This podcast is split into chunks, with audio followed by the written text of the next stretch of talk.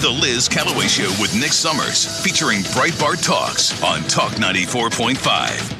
And joining us, I think for the first time, is Alana Mastrangelo. I love the Italian name. Good morning, Alana. Did I say it right? Hi.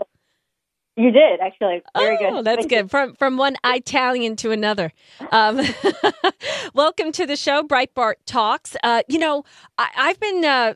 really touched this story much, the Disney story, the wokest place on earth. And you did an article about it, something that I was hoping would happen. I don't like the people call for boycotts and stuff like this, but naturally, with everything that's been going on with this wokeness stuff happening at Disney, a lot of families are canceling their Disney memberships, and you wrote an article about it. Tell us what you know. Sure. So a lot of families are starting to pull away from Disney, whether it be canceling their Disney Plus memberships or their Disney vacations at Disney World every year, because the wokeness has really gotten out of control in every facet of the company, whether it be from their movies or their streaming shows, their theme parks. An example I can give you is last year, Disney actually banned gender from its park greetings. So when you go to enter the park, they used to say, "Welcome, ladies and gentlemen, boys and girls, dreamers of all ages."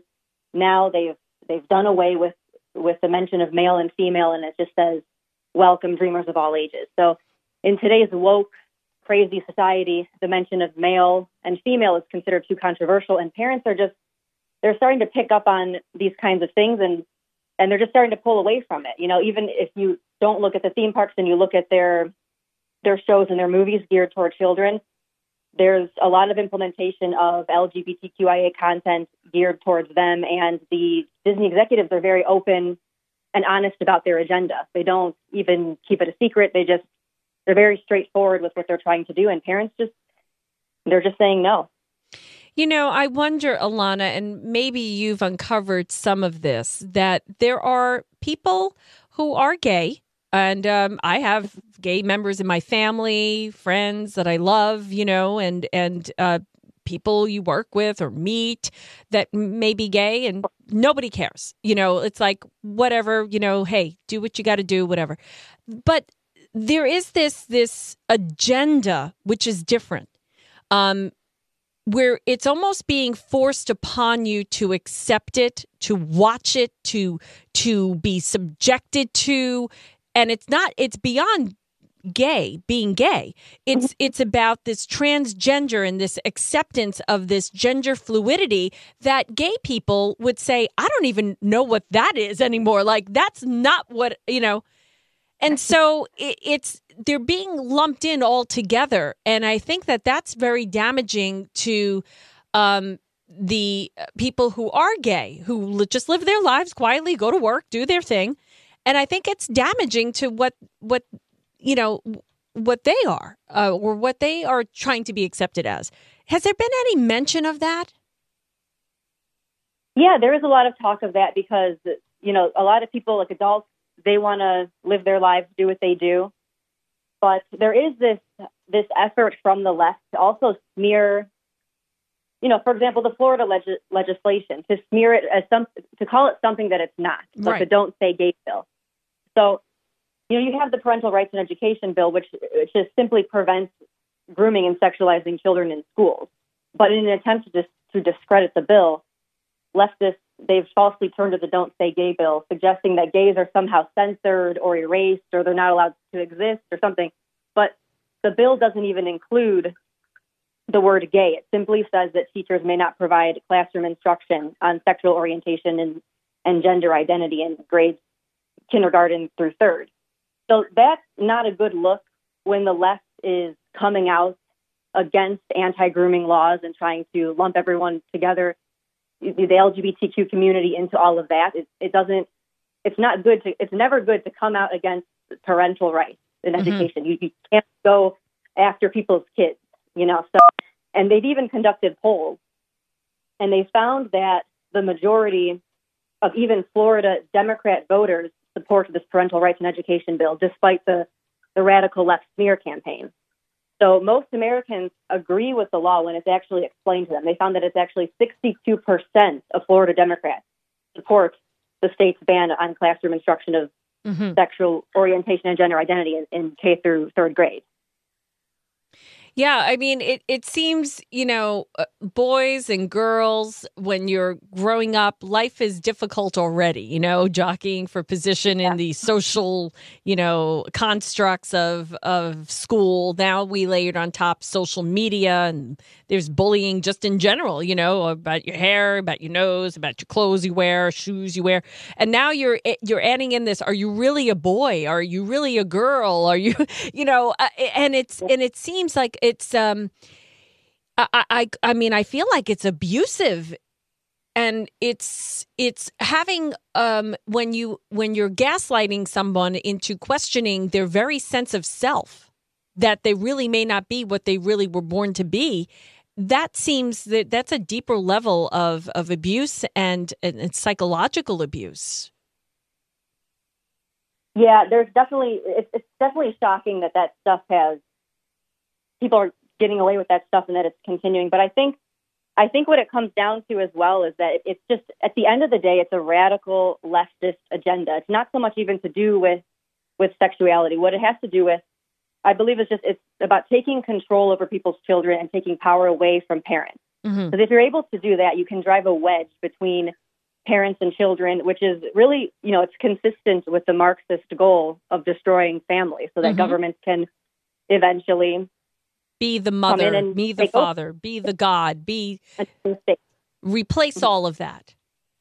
Exactly. And with all of the at-home schooling that had to happen, you know, I don't know, maybe it was a blessing in disguise, and parents woke up and, you know, just were paying attention more and became very, very frustrated with, you know, the direction of their child's education, that they decided to get more and more involved. I mean, is anybody seeing it as a blessing almost, that they were forced to look at education in their child's lives? Yeah, I would say so. There's definitely a silver lining with everything, with the schools going remote and parents seeing, you know, they're essentially in the classroom now, because in the Zoom meetings and the Zoom classrooms, they're able to actually see what the teachers are saying and, you know, how these classes are being conducted. And I think it has been very eye-opening for a lot of people across the country. There was talk that Disney was actually providing curriculum to schools in China, and things of, you know, Disney being involved more and more in these countries that we would never even imagine that there would be any type of talk of LGBTQ plus communities living any semblance of normal life in the open, you know, square, because they would be arrested and executed in many cases. There's a lot of hypocrisy being called down on that. What have you heard? Has Disney executives responded to those accusations of being hypocritical? You know, I actually have not seen any response from them. We've definitely been calling it out. I haven't seen them respond to it yet, but that's definitely something that has been going on. The company is expanding. They're not even just, you know, they're currently expanding in anti-gay countries where it's literally illegal to be gay. I know that some of them are, you know, Algeria, Libya, Saudi Arabia, Yemen. So that's another key point. Very good point. You know, the hypocrisy in all of this. While Disney is up in arms over here in the United States over innocuous legislation, they are actually silent when it comes to real problems that affect the LGBTQ community in other parts of the world. Not only silent, but they're expanding their business in those countries where it is illegal. You can be executed for being gay in some of these countries. Right. Or transgender, you know? Oh, yeah. You know, I'm just wondering, Alana, and we're speaking with Alana Mastrangelo of Breitbart News. What is your area of focus in your journalism there at Breitbart? Education, big tech censorship, celebrities, just a variety of things, but predominantly education and entertainment. Okay. And so when you see someone like Elon Musk buying up, you know, like you know, a large share, and a majority share of Twitter. Do you feel like there's hope that there's some fight left in some areas of our society, or are we just doomed to this fact that the celebrity sect of our society is just cramming this down our throats and using education to get to our children ahead of time before parents even realize what's happening? And the next thing you know, they send their kid to school and the leftists are finishing them off, sealing the envelope. And then we get our kids back on Christmas break and we're like, And then they come back on Easter break and we're like, what in the world just happened to my child, my beautiful child that I've been trying to, instill, our morals and they come back with this other mindset.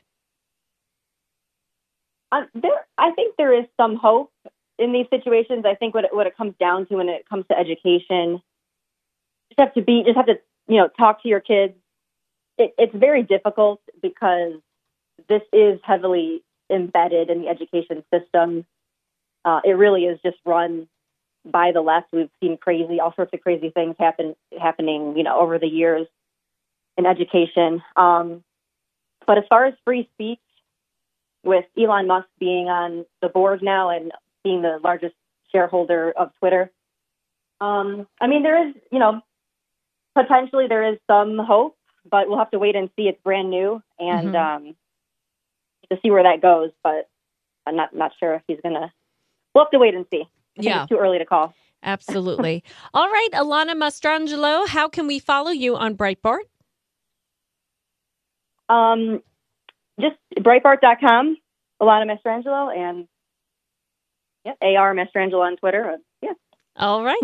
Very good. Well, thank you so much. And I know you're also on Facebook. A lot of our listeners are on Facebook, so they can find you there as well. And on Instagram, on the gram.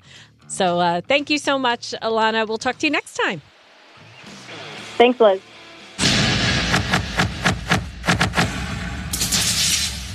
Liz Callaway and Nick Summers will be back in a few on Talk 94.5.